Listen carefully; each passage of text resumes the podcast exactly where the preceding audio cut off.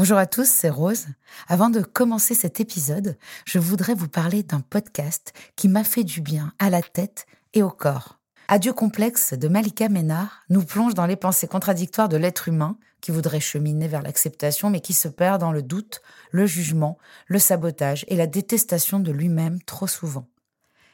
Malika reçoit des personnalités fortes qui, comme elle, ont réussi à sortir de ce mode de fonctionnement qui est la cause de la majorité de nos comportements destructeurs. On se juge, on se déteste, on s'anesthésie, on se punit, alors on culpabilise. Et c'est le retour au jugement. Ce cercle vicieux, on le connaît bien nous ici, dans Contradiction, et Malika le décortique avec simplicité et intelligence avec ses invités. Tu dis aussi que très tôt, tu as eu la sensation que parce que tu étais grosse, il fallait que tu développes d'autres qualités. Ah oui bien sûr. Être la plus intelligente, la plus drôle. Bien sûr. C'est réussi, hein, je rigole bien. Depuis tout à l'heure, on peut dire que je rigole bien. Donc euh. J'adore. Ouais, clairement, bah, quand t'es grosse, tu, tu sais faire mille trucs. J'ai fait de la natation à haut niveau, je sais faire du tennis, j'ai lu un nombre incalculable de livres, j'ai voyagé. En fait, quand t'es grosse, t'as intérêt à avoir un bagage comme as. Tu compenses. Je vous laisse découvrir le tout premier épisode du podcast Adieu complexe de Malika Ménard. There's never been a faster or easier way to start your weight loss journey than with PlushCare. PlushCare accepts most insurance plans and gives you online access to board-certified physicians who can prescribe FDA-approved weight loss medications like Wigovi and Zepbound for those who qualify. Take charge of your health and speak with a board-certified physician about a weight loss plan that's right for you. Get started today at plushcare.com slash weight loss. That's plushcare.com slash weight loss. plushcare.com slash weight loss. Double Monde, création. Une fois par semaine, elle s'installe dans sa baignoire et nous parle directement à nous à travers la force d'Instagram pour partager ses pensées, ses sentiments sur la société, sur les hommes, les femmes, l'amour, l'âge, mais surtout le féminisme. Elle se questionne, elle réfléchit, elle proteste. Et ça nous fait nous questionner, réfléchir et protester. Aujourd'hui, Noémie Delattre est devenue un des fers de lance de la sororité, une porte-drapeau du féminisme. Mais c'est à l'aube d'une quarantaine cernée par la mort que la comédienne, autrice, a la révélation. Bienvenue dans 40. N'hésitez pas à vous abonner sur votre application de podcast préférée, Apple, Spotify, Deezer, Podcast Addict et bien d'autres. Et pour suivre toutes les actualités de 40 ou nous parler de votre bascule à vous, rendez-vous sur notre Instagram, doublemonde-8 podcast. Tous les liens sont en bio des épisodes. Noémie, première partie. Bonjour, je m'appelle Noémie Delattre, euh, j'ai 45 ans et je vais vous raconter comment l'univers m'a préparé à ce qui allait m'arriver.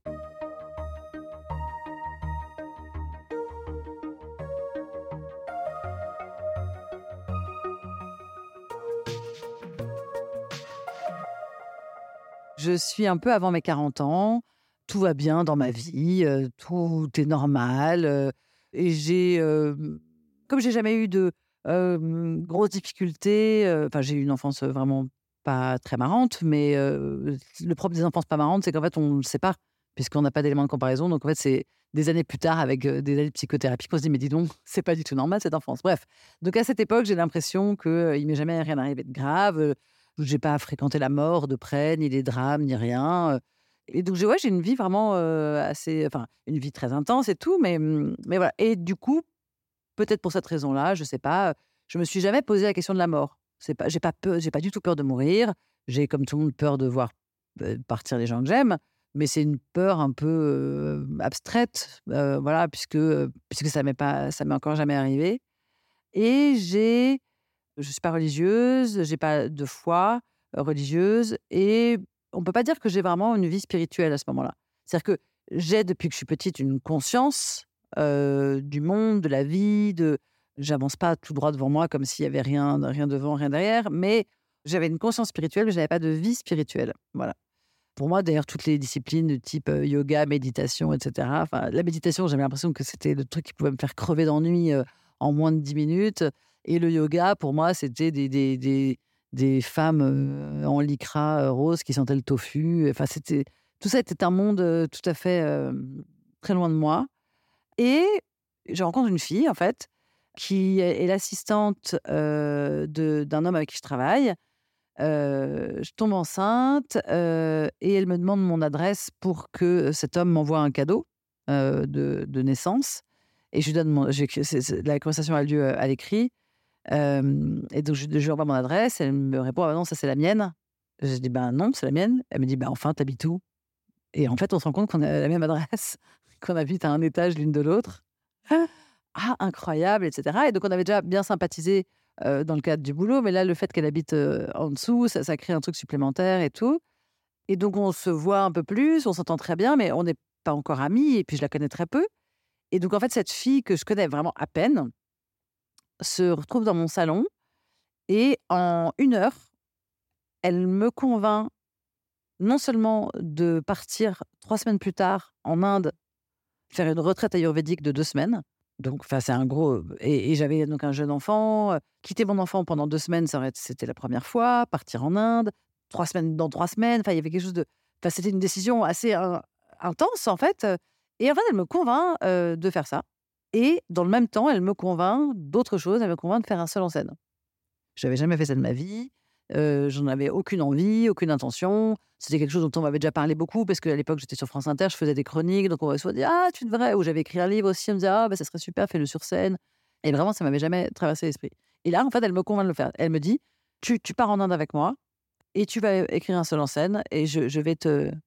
euh, je vais te coacher, enfin, je vais m'en occuper. Enfin, t'as rien à faire. Écris, c'est tout ce que je te demande, je m'occupe de tout le reste.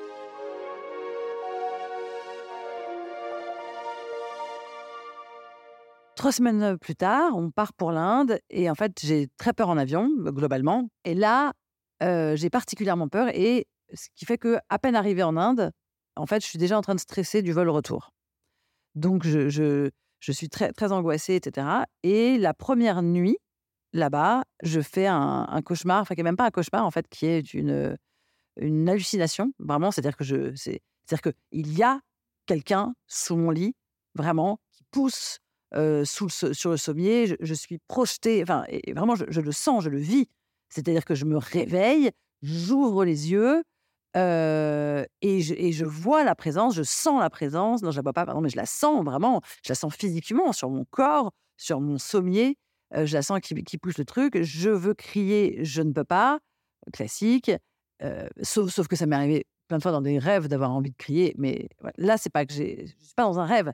J'ai les yeux ouverts, je suis éveillée. C'est la sensation que j'ai évidemment. Je veux crier, je ne peux pas. Je veux bouger, je ne peux pas. Je suis comme engluée, euh, coincée sur, sur le lit, etc. Enfin, c'est d'une intensité incroyable. Et d'autant que c'est très réaliste, puisque je sens la, la puissance qui a du mal à me soulever et qui me secoue, qui, qui, qui veut me dire quelque chose. Enfin, c'est une tentative de communication, c'est évident. D'ailleurs, je veux crier et appeler mon ami qui est à côté parce que je suis surprise et que j'ai peur, mais très vite, quand je m'aperçois que c'est plus possible, de que je n'arrive ni à crier, ni à me lever, ni à rien faire, en fait, j'accepte que que c'est pas une menace, que c'est terrifiant parce que c'est incompréhensible et nouveau, mais que c'est pas une menace. Cette présence, cette puissance n'est- n'est n'est pas menaçante, elle veut communiquer. Je ne comprends rien, je suis paumée, et puis la force me repose, repose le lit, ça se calme, et, je- et là, pour le coup, vraiment, je vois et je sens la forme partir de sous le lit et quitter la pièce. Et à cet instant, je peux bouger et parler. Mais à- cet instant, je vois bien que je ne me réveille pas. Je vois bien que j'étais déjà éveillée. C'est-à-dire que c'est pas d'un coup j'ouvre les yeux et je me dis ah mon Dieu ça rêve. Non, la vie se poursuit. Simplement j'ai récupéré la possession de mon corps et de ma voix, mais je n'ai pas, je ne rêvais pas. Je n'ai pas rêvé. C'est autre chose qui s'est passé. J'ai pas rêvé. Et le lendemain, enfin le matin même, parce que évidemment j'ai pas dormi de la nuit suite à ça, j'arrive chez la doctoresse. Euh, donc en fait, euh, c'était euh, mon premier rendez-vous avec la doctoresse qui allait me suivre sur toute ma retraite ayurvédique. Et donc je lui raconte tout ça et, elle me dit Vous avez peur de la mort? Je lui dis Non, non, pas du tout. Elle me dit Non, pas une question. Je vous informe que vous avez peur de la mort, sinon vous ne feriez pas des rêves comme ça et vous n'auriez pas peur de l'avion. Je suis ah bon, mais quel rapport Donc voilà, elle m'explique bah, évidemment le symbole de l'avion, le symbole de ce cauchemar que j'ai fait, etc. Voilà, elle me dit donc vous avez pas. Et, et donc je suis très étonnée parce que j'ai vraiment l'impression que la mort n'est pas un sujet pour moi, que je n'y ai jamais pensé, que ça ne me. Mais elle me dit ça et, elle, elle, étaye un petit peu son, son argumentation. Et, effectivement, je me rends compte que oui, il y a quelque chose de, très. voilà. Elle me pose la question, elle me dit Pour vous, quel est l'inverse de la mort? Alors, je laisse auditeur, auditrice, je vous laisse vous poser la question Pour vous, quel est l'inverse de la mort? Eh bien, j'ai répondu La vie. Et je pense que c'est ce que la plupart d'entre vous a répondu, et c'est ce que répondent la plupart des gens en Occident. L'inverse de la mort, c'est la vie. Et elle éclate de rire, elle me dit Ben oui, c'est typiquement occidental. Nous, ici, pour nous, l'inverse de la mort, c'est la naissance. La mort n'est pas un état, c'est un passage, tout comme la naissance. La vie précède la naissance et succède à la mort. La naissance vous fait entrer dans un corps que vous quittez à la mort, mais ce ne sont des la naissance comme la mort sont des passages. La vie ne s'arrête jamais.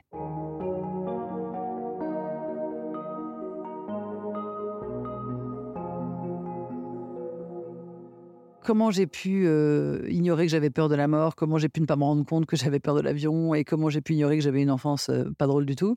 Euh, en fait, tout ça est lié évidemment, c'est-à-dire que c'est les mécanismes très classiques de, survie.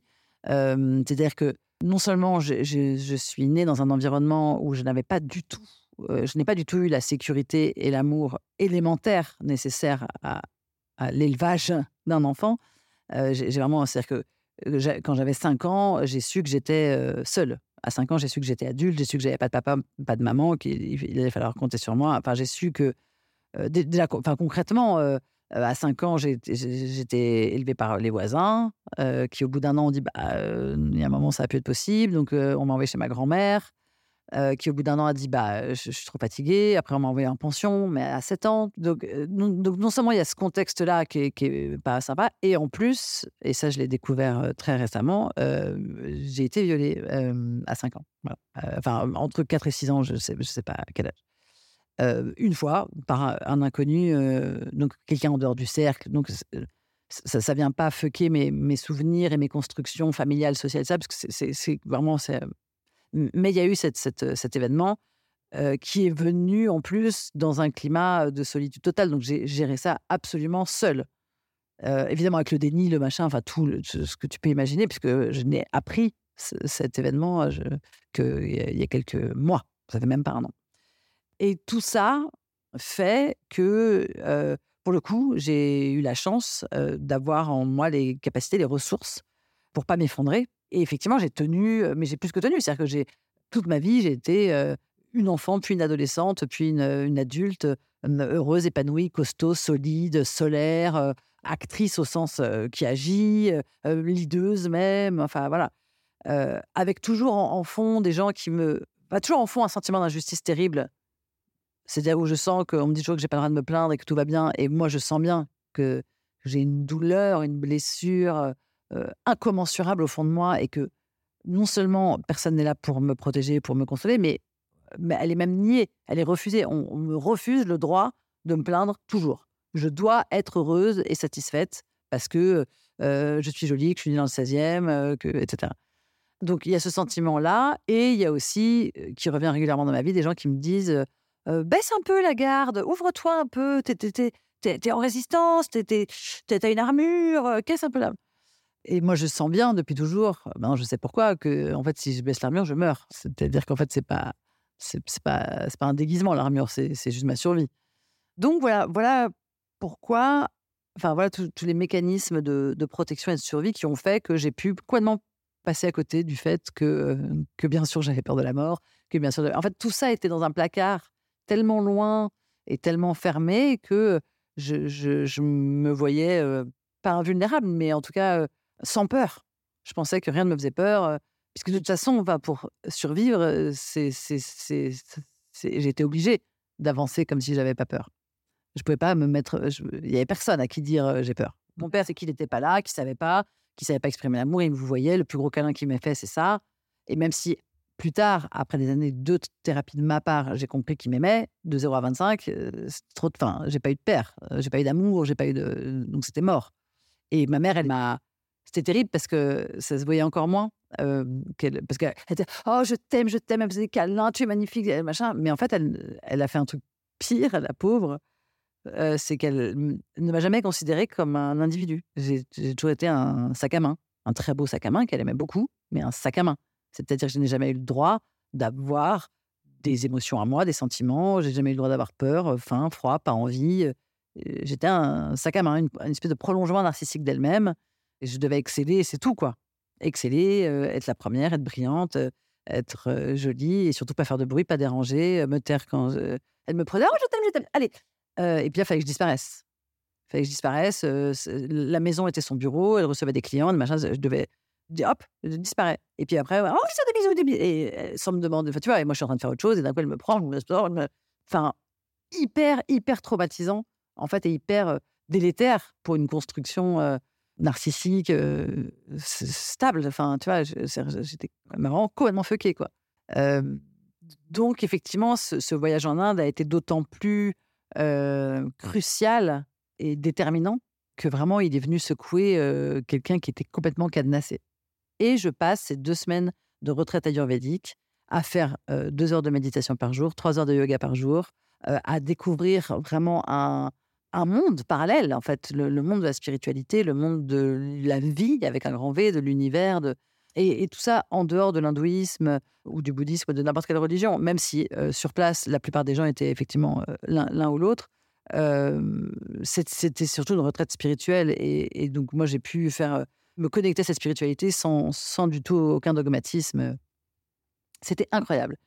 Et donc, non seulement je vis ce truc incroyable, je, passe deux semaines à réfléchir à la mort, à la vie, à l'univers, enfin des choses absolument fondamentales. Et pendant ces deux semaines, euh, j'écris un spectacle en deux semaines. J'écris trois heures de spectacle. Spectacle qui a changé ma vie, qui, s'appelle Féministe pour Hommes, que je joue encore cinq ans après, euh, qui, qui, a littéralement euh, changé ma vie, qui est le, moment où mes convictions et mes compétences se rejoignent, qui est le moment où tout se passe facilement, qui est le moment où tout me sourit, qui est le moment du succès, qui est le moment de... Voilà. À suivre.